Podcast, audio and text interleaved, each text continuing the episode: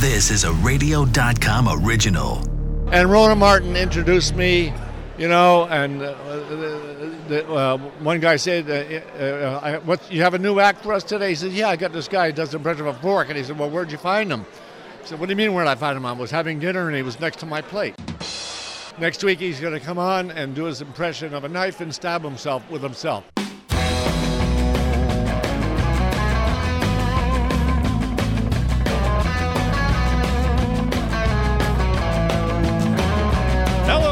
And welcome to a new edition of the award winning Talking About Cars podcast, where it's all about everybody has a car story, from celebrities to car personalities and others in the car industry. I'm Randy Cardoon, and this week we go boldly where we've never gone before as a podcast. I interview a celebrity who makes his living wearing a paper bag on his head. But first, What's new in the car industry, you may ask? Well, I'm glad you did, otherwise, we wouldn't have any place to go from here. We go to another place where we haven't gone before a new segment and a new theme song.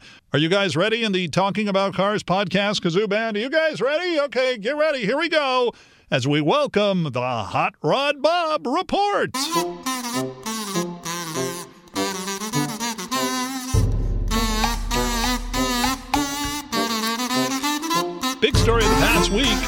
Involves Teslas and drag racing.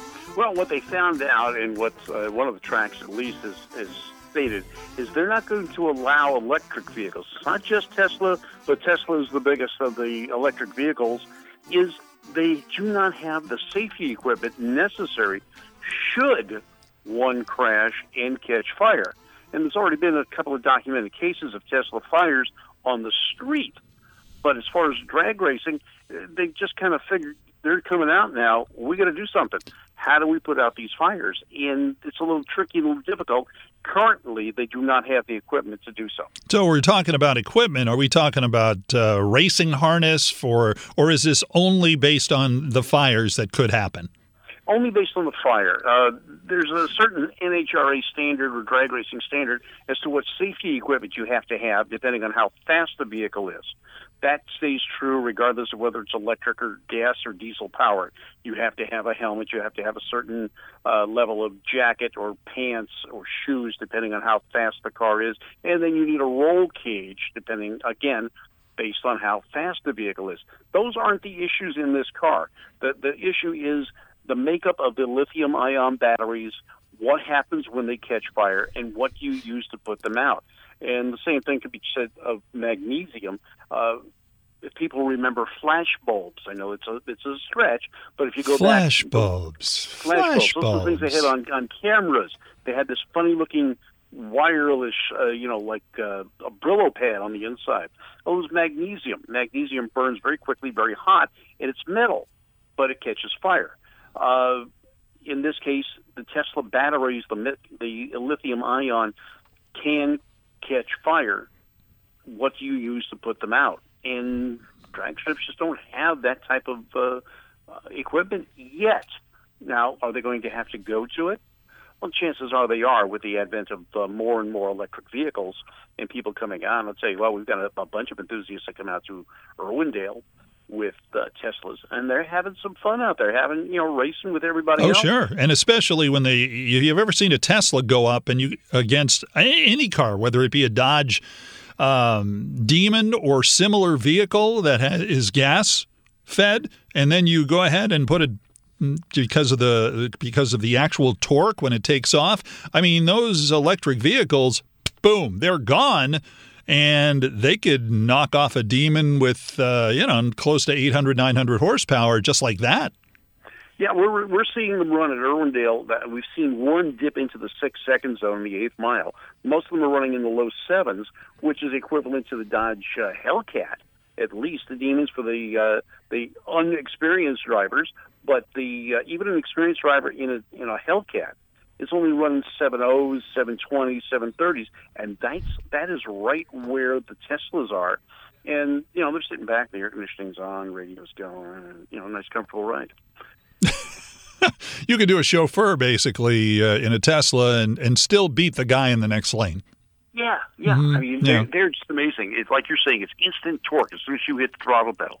That's unbelievable. So, really, the biggest problem then isn't necessarily what the drivers have to deal with, it's the actual raceways and, and how they have to have this stuff on uh, standby. You had mentioned uh, the situation regarding what you put on these cars fire-wise. I mean, you know, you, you yep. see the uh, canisters that are used to put fires out in, in gasoline vehicles. You can't use the same thing on an electric vehicle. No, it's not effective, and they need more of the type of equipment that you have at, at an airport. I guess you could say that they need. I don't know if it's the foam they need or what they need, but it can't be a liquid that will transfer electricity, and that's I think one of their concerns. Now, one of the uh, the the uh, fire safety crew from Irwindale did send me a note saying it's just not the equipment. He didn't tell me what equipment they need, but he said even the the biggest racetracks in the country do not have the proper equipment for a battery fire of that nature. Just out of curiosity, have you ever seen anything other than a Tesla try and race, electric oh, vehicle wise? Yeah, we had someone come out with a Leaf one time, and you know we turned the sand clock over and and timed it with that. You probably could have uh, taken a nap by the time it showed up and uh, actually yeah, passed the yeah. line. Yeah, they're not noted for their speed. The Teslas, on the other hand, they've got lots of horsepower, lots of torque, and, and it's instant all-wheel drive too, because you've got motors at all the wheels on the Tesla. A Leaf. And, what kind of time did that turn in? Uh, I don't remember. We we did take a break in between runs. Actually, you probably could have taken a break during a run. I think probably would have been right there. Yeah, yeah. Well, they tried to do a burnout, but they they couldn't even spin the tires in the water in the but, water. Uh, yeah, yeah.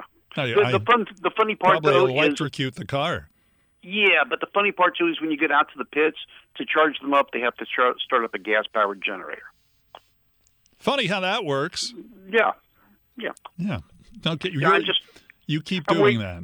Yeah, I know, and, I, and I'm just waiting. I'm waiting for you know when someone calls up AAA and says, oh, "My batteries have run dead. I need a jumper." and they come out with a diesel powered pickup truck pulling a generator. Yeah, and I wonder where that power came from. Hmm. Mm-hmm. Yeah. Okay. So we're going to keep an eye on that for you and uh, see how that's going to work out in case you want to take your Tesla out. At Irwindale, you still can though take your Tesla out if you're locally here in Southern California, correct? Yeah, what the uh, track back east has said has not filtered to the other tracks yet. Okay. I don't think they're uh, they're all that concerned the the cars are very stable. They're not running that fast that they're getting out of out of hand.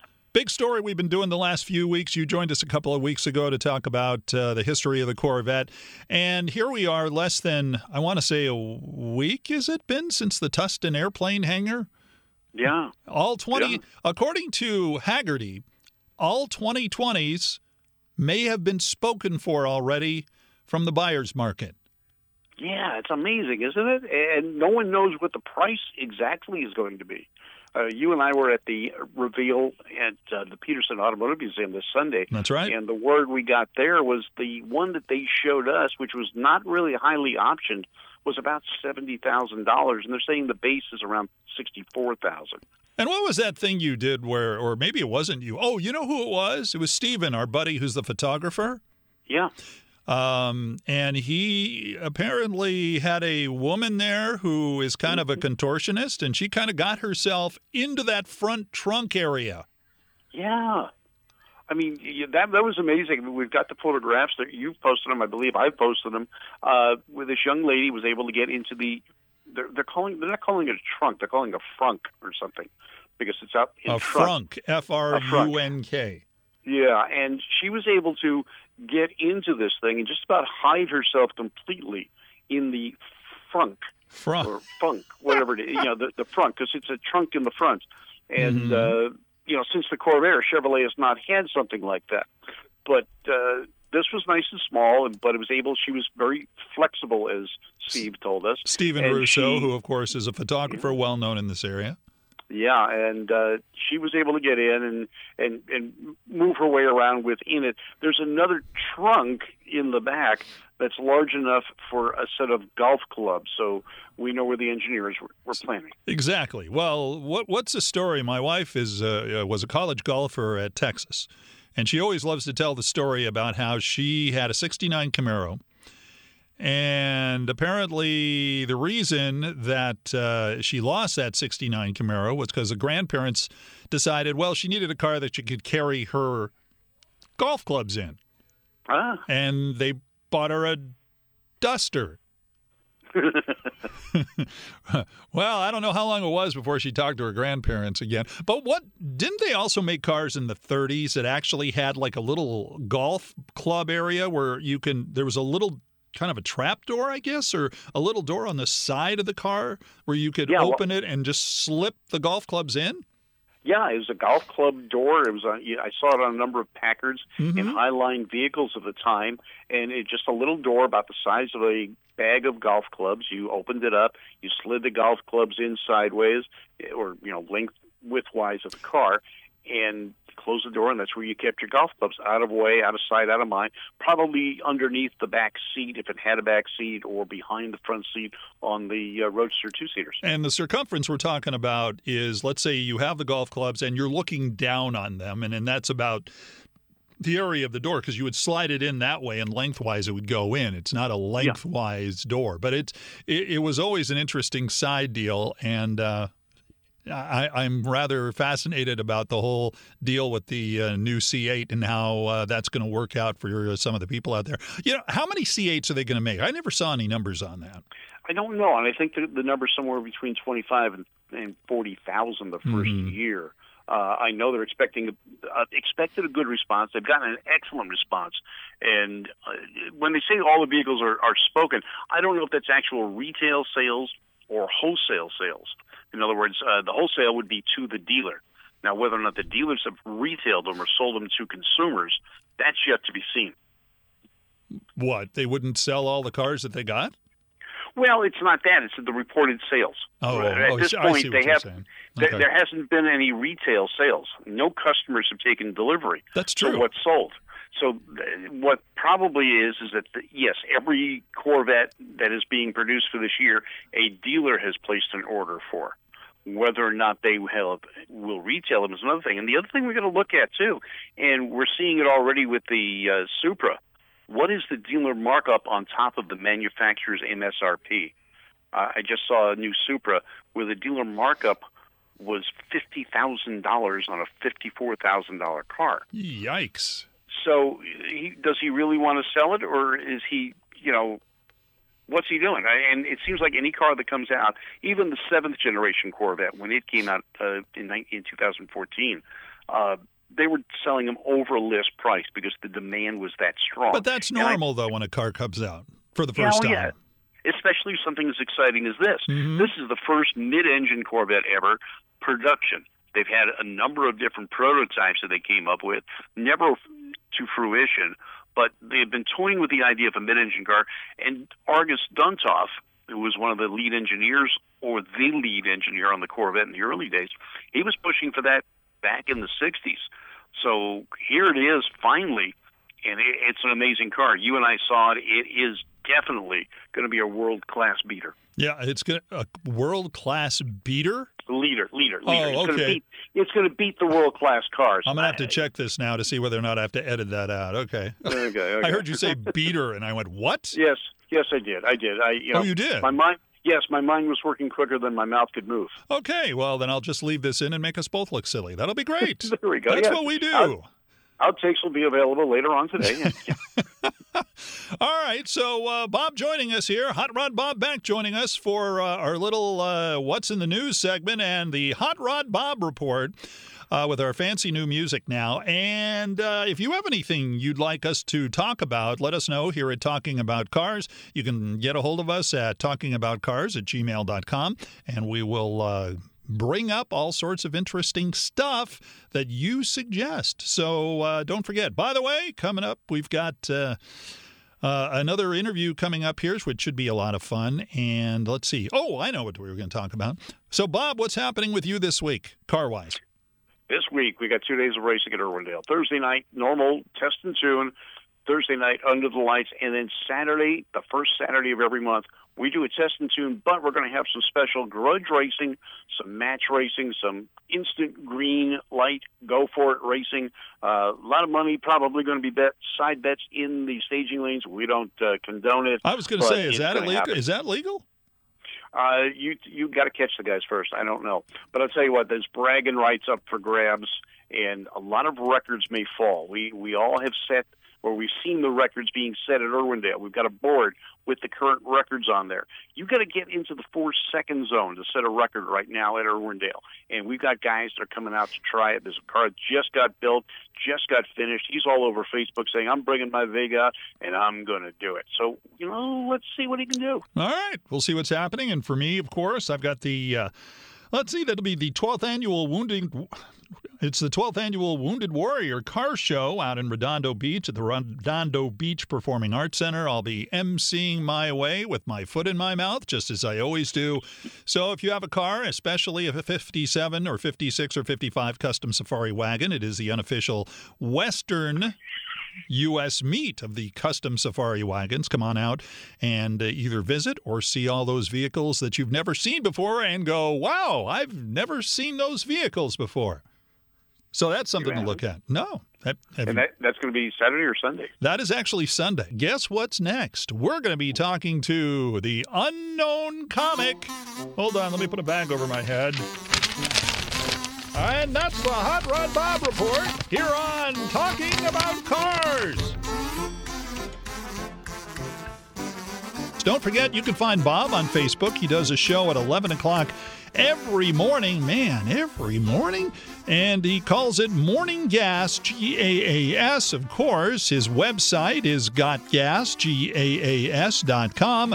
And uh, follow him there. And of course, a show that uh, usually airs on the second Tuesday of the month. It won't be this month, but uh, it won't be in the month of August.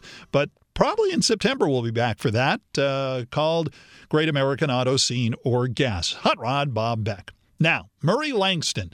You've seen him in a number of roles in movies and TV. He's the guy wearing the paper bag over his head in The Gong Show with Chuck Barris, and you thought it was just some guy off the street. Well, actually, Murray did kind of walk off the street. I caught up with my pal Murray at the Hollywood Show. Uh, Murray, uh, what kind of car would the unknown comic drive? Geez, I don't know. A bagster? Would it be called a bagster? I would think, right? Is there such a thing? I don't, I don't know, but that's actually sounds like a good idea. First of all, where'd you come from? Who are you? What are you looking at me for? Why are you talking to me? Get off my back. I'm under a lot of pressure, okay? Randy, baby, sweetheart. Yeah, we go way back. This is actually we go back way back when you were uh, wearing a uh... over my head. Yeah, but I could hardly tell the jokes more than one joke at a time, as you remember. Yes, exactly. But that that was just brunch. Now I'm wearing a. Uh, Gucci bag, so things have gone really well. Well, they have gone really well for you. I'm glad to hear that. That's pretty good. So, so this is an interesting thought.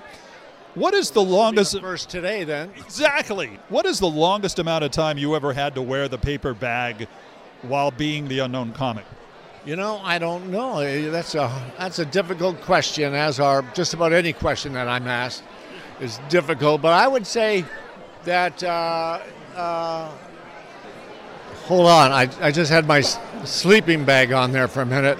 Generally speaking, I, I only wear the bag I do an hour show when I work, and I, I do the bag about 10, 15 minutes, and that's about it. And then I take it off because it is tough to keep on for a full hour. Yeah. You don't have any claustrophobia issues, do you?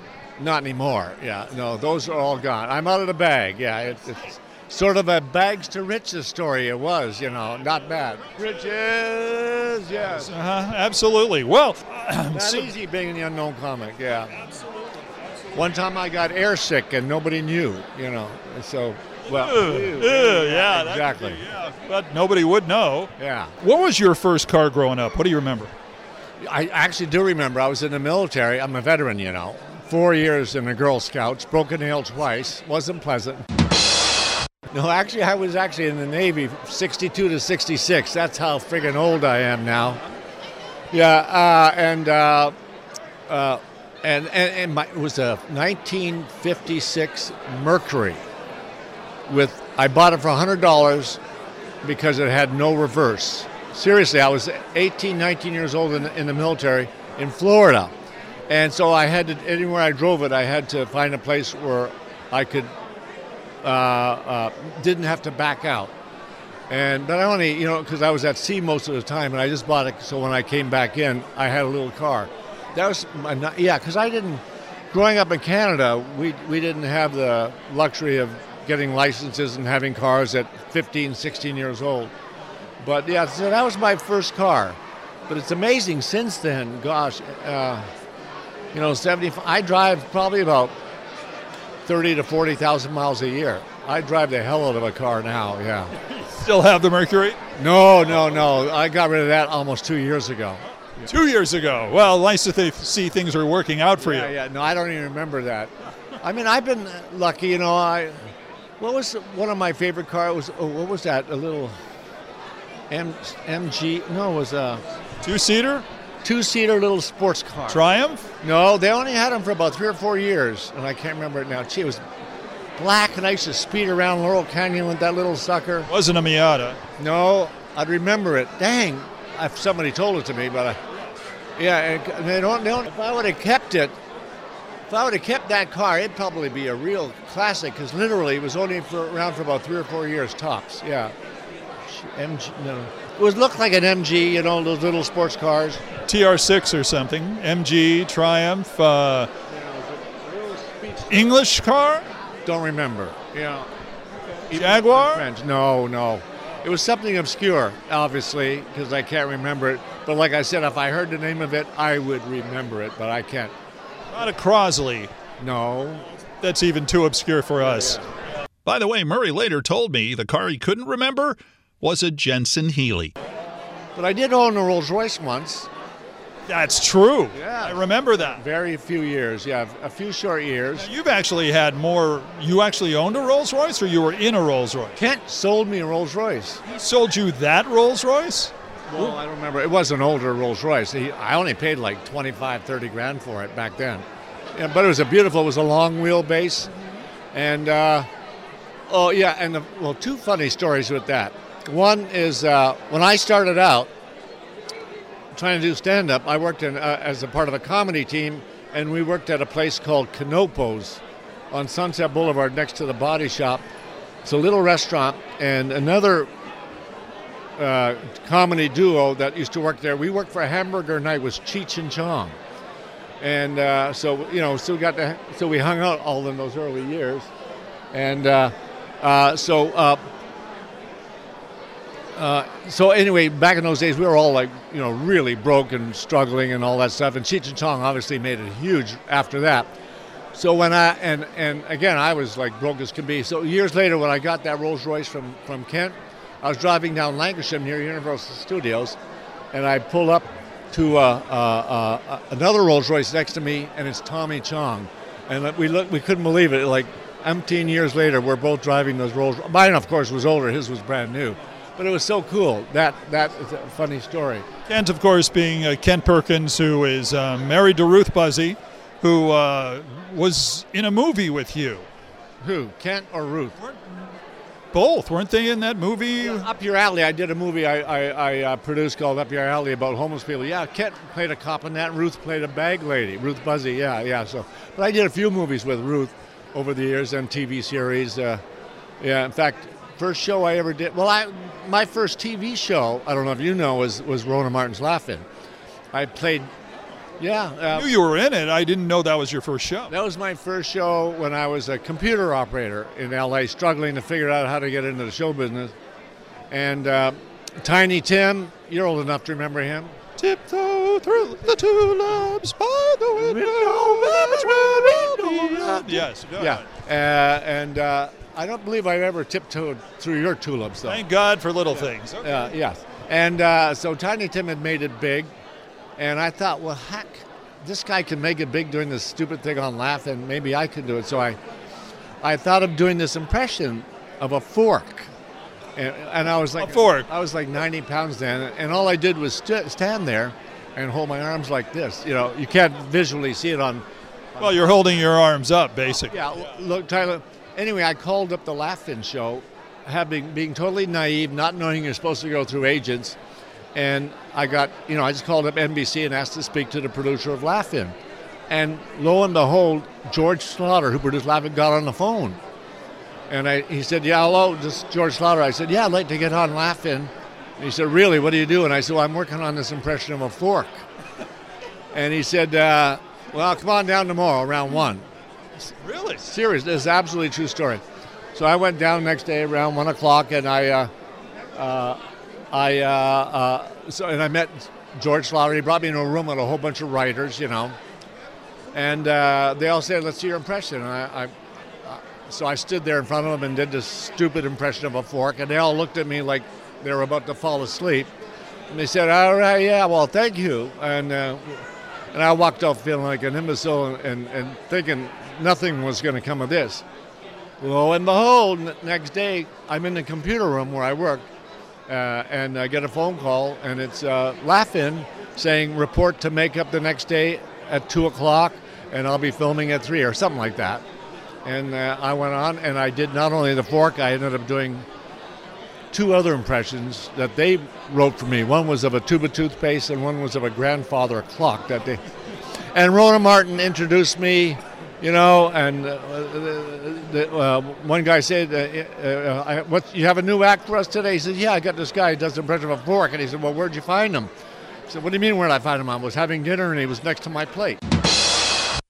You know, and next week he's going to come on and do his impression of a knife and stab himself with himself. These are actually these are actually jokes that they did. So that was my first job in show business, uh, paid job where I got to join the union because of that. And uh, unfortunately, because I was on that show, I got fired from my computer job because they wanted me, me to be a programmer and all that stuff, you know. So uh, anyway, uh, what was the question? I completely forgot, but it's. Uh, And what was the answer then? I think you just gave it. So, as long as we're on that subject, how did you get to the point where you were putting a bag over your head as the unknown comic? Oh, oh, that, yeah. Well, uh, to, well, we got to run through a lot of years very quickly. Basically, after Laugh-In, I, I struggled and uh, worked clubs, like I said, with Cheech and Chong and, and, and various other comics, and eventually uh, ended up on the Sonny and Cher show for four and a half years. You know, and then I did a series with Wolfman Jack as a comedy actor, mind you. A series with Bobby Vinton. I did. I ended up doing almost 800 TV shows. And but during that period, after the Sonny and Cher show and a bunch of other shows, uh, I bought a nightclub restaurant in, in North Hollywood called Showbiz, where, inter- where interestingly enough, people like David Letterman started there. He actually lived a block from my house when he first moved to LA on Oxnard.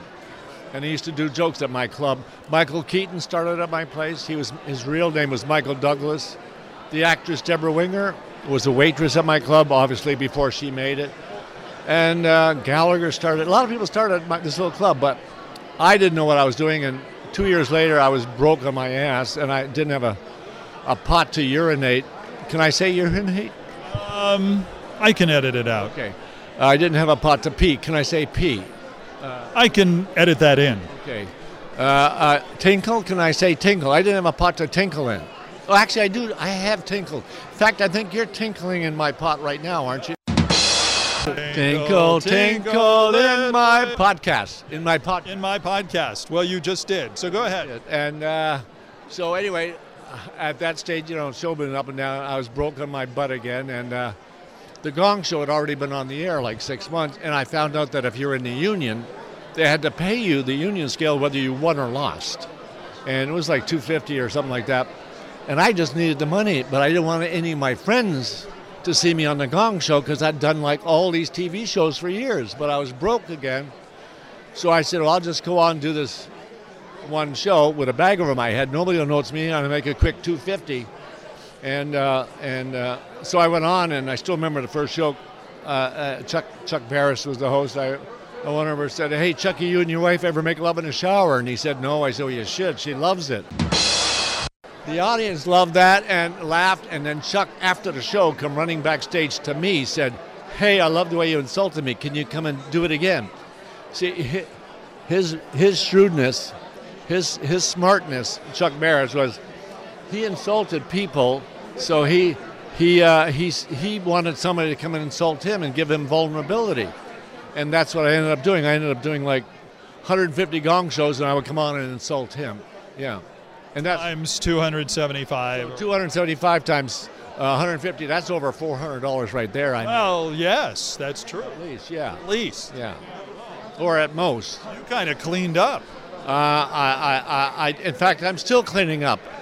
If, if you would hand me that broom over there, that would certainly help. Do you still have the bag, the original bag? Do you have it like uh, framed somewhere? That's a, actually a good question. I, you know, I tried to. Uh, that's the first, by the way.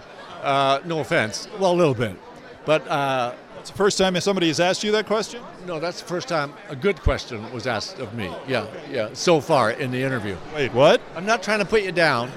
Uh, Well, you are standing on a chair now, so I don't know. that is true. You're taller than me now. Uh, do you always do these naked, by the way? Well, just just with a bag and strategically located. I just thought I would be kind of in the in the spirit. We came over on different ships, but we're in the same boat now, aren't we? Yeah. And what was the answer again? I don't know, but you know, I should probably ask a car question because this is kind of like a car thing. Oh, It is a car thing. It is a car thing. What are you driving? a lot about cars. If you know, spark plug should spark, the generator would gen, should gen, the piston should Do things? twi- tinkle. Yeah, yeah. And so I do. No, Once again, tickling on my podcast. but going back to Kent, this is a funny Rolls Royce story. Uh, I had to pick up my niece at the airport. Kent, by the way, has a bunch of cars. bunch of car, but this is dealing with the car he sold me. The Rolls Royce he sold me, and during that period, my niece and her friend were coming to visit me, and I hadn't seen them in 10 years. Were only like about, they were like 13, 14 years old at the time. And so I was going to go pick them up. No, my two nieces. Again, 13, 14 years old.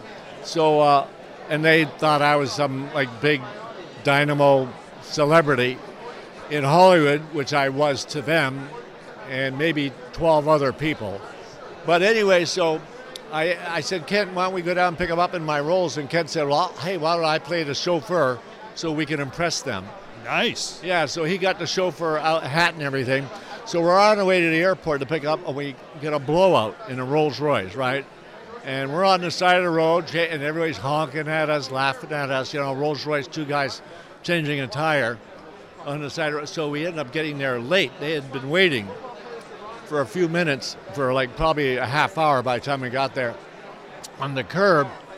So I, I introduced Kent as my Rolls Royce, but I acted like I was really pissed at him. I says, "I'm sorry, we're late, girls, but this jerk chauffeur of mine who doesn't know how to drive, he had a Rolls Royce. I mean, he had a flat tire, and and and and because of the way he drives, and he was said he was trying to talk to me. I'm sorry, sir. Shut up! Don't look at me when you're talking to me." And my nieces, their faces were like, "It's okay, Uncle Murray. It's okay." I said, "It's not okay." And you, don't look at my nieces either. you know, as we get into the Rolls Royce, and mine had that window Yes. you could open and close in between the you know the long wheelbase. Sure.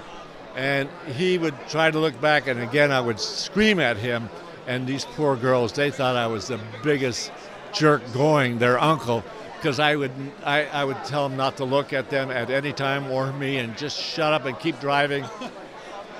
But eventually, we did let them in on what was happening, and and they felt so relieved that I wasn't the jerk that I could very well have. Appeared to be. Yeah. Anyway, that's that's my interesting Rolls Royce story. What do you drive today? I drive a, uh, a wheelchair. You've been pushing it for the last 20 minutes. Well, I noticed we started to do a tour of everybody and we were waving at people. I just kept getting closer and you kept wheeling me away from me. And No, I'm trying to get away. I didn't know if it was my uh, breath or what. I have to take my medication. Okay. Yeah. Do you have any extra Viagra? Not anymore. Wait, what? Anyway, uh, no, I drive a 2013 Honda Accord with uh, 140,000 miles on it, and I just had it changed. I don't know nothing about car. I mean, the uh, what is it?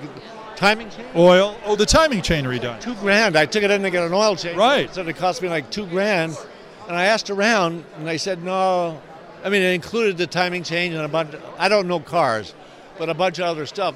Is that would that be typical? Timing belt, timing chain. Yeah, when you have a high mileage car, you have to have that done. They said after 110,000 miles you should get it, and they told me it should last around 100,000 miles. Very nice. So you don't have a pickup truck anymore? No, no, I haven't had that in years. No, I Since I like blew a tire on it. I do have a I mentioned that I when you loaned it to me once. no. Uh, you loaned it to me with, with Kent and all that, and I borrowed it. I'm trying to remember why, and I had it to my house, and for some reason, it I, I the tire kind of exploded and it was flat, and I had to get a new tire on it. Oh, no kidding. I don't remember that, but I'm old. Glad you don't pay attention to detail. I, That never happened, by the way. oh, okay, good. So you didn't catch me, but I, I'm I'm happy as, as heck with the car. It, it still feels like a new car when I get in. It was a high end, you know, the, the X whatever it is. So leather seats and all that stuff, and and GPS and, and but no, I absolutely love the car, and uh, I, I I do have a Cadillac. I think it's a 2000. Okay. One, one of my dear friends passed away and gave it to me. It's only got like 70,000 miles on it, but I never drive it. You know, Gave it to you after they passed he away. died. Yeah, he left it for me. Yeah. Now is that is that a good car? A 2000 Cadillac? Does it start? Oh yeah, Does it run?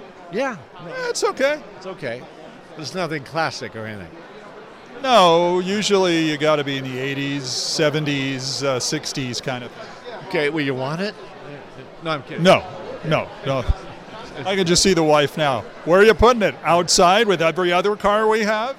How many? How many you have? Uh, including the stepdaughter and the stepdaughter's fiance. And my daughter's car, I'm holding it to Oh, no, for. no, I was dumb on cars. How many wives you have? Oh. no, just one. Oh, just one. Just okay, good. Yeah. Well, you know, with two, you can sing "Who Can I Turn To" at night. Yeah, but that's that's a whole other thing. Yeah. Yeah, you got married just a few years ago, didn't you? Uh, four years ago, yes. Oh, that's just a few years ago. Yes, uh, well, that's just over a few years. Yeah, yeah. So, of all the cars you've had, if you ever had a chance to get one of them back, what would it be? Well, that little Sportster I had. We can't remember what it is. remember what it is. That might be hard to find. It would be hard hard to find. It was a Jensen Healey. I don't I don't know of all the cars I had. I was never really impressed. I'm not a car guy, you know. I'm I'm more of a car woman. Depends what I wear. You know, yeah. But uh, Well, that explains the sequence. explains a lot. Yeah. That- and that explains the thong. By the way, uh, everybody has one. The list of cars that you would one day want if you could get any car. What is the number one on your list? The list. Now my buddy just bought a. What's the car Perry just bought? Ferrari. He just paid 250 or something like that. Dollars, Yeah, yeah. 250 bucks. Brand new car. Yeah, he just got it. Yeah. That looked nice. It's a deal. he let me sit in it. Really? A brand new 250 bucks for a brand new Oh, Ferrari? 250,000. Thousand. Well, that's completely different. Is that about? Well, you're your car guy. Is that a good price for a 2019 Ferrari? I- 2019 Ferrari. That's pretty what they're going for. We're going for okay. I'm told. yeah, but Are if you? I had my choice. You know, I'd probably, if somebody offered me any car I wanted, probably be a, a new Bentley. Bentley, Yeah, I enjoyed that, uh, but the smaller version, smaller version of the Bentley. So you're talking convertible, hardtop, four door. convertible. Yeah, Oh, convertible. yeah. I mean, Suicide doors. if you're going to get an expensive car, might as well go for. What would that cost somebody if they got one? More than two hundred fifty thousand. It would. So you wouldn't consider getting me one for doing this podcast for you? The money I uh, make make doing these interviews, Yeah, but you could do payments. I could do a Matchbox car. You could do payments, you know. Yeah, well, I could do payments. The Uh, wife- the wife doesn't have to eat every day, does she? okay, what are you doing now? Tell us what you're up to. I'm uh, I'm doing this stupid podcast with you. Is, is all I remember right now. I can't remember much further back than this. You know, I said I'm old. You know, it's not easy getting old. You know, your wife says, "Honey, come up the stairs and make love," and you say, "Come on, you know I can't do both." Hey, where's that gong? Thank you. Thank you very much. Murray Langston, the unknown comic, at the Hollywood Show. Hey, thanks for listening. Hope you had a good time like we did. Please share our show on social media. Tell people about it because it's a lot of fun. Subscribe, it's absolutely free, and all it means is you're going to get the update when a new episode drops. So that's basically what it means to subscribe. Leave a comment, and if you're on iTunes, rate us and give us a review. In fact, you can give us a review on social media. We'd love to hear what you think. Thank you in advance for helping our podcast grow. Our website, talkingaboutcars.net. Follow us on social media. We're on Facebook, Talking About Cars, Twitter, at TalkN the letter N about cars, and on Instagram talking about cars. Remember to subscribe, share, or retweet us wherever you are. And again, remember you could listen anytime, anywhere on radio.com, knx1070.com, and iTunes. Until next time, I'm Randy Cardoon. Join me as we have some fun talking about cars.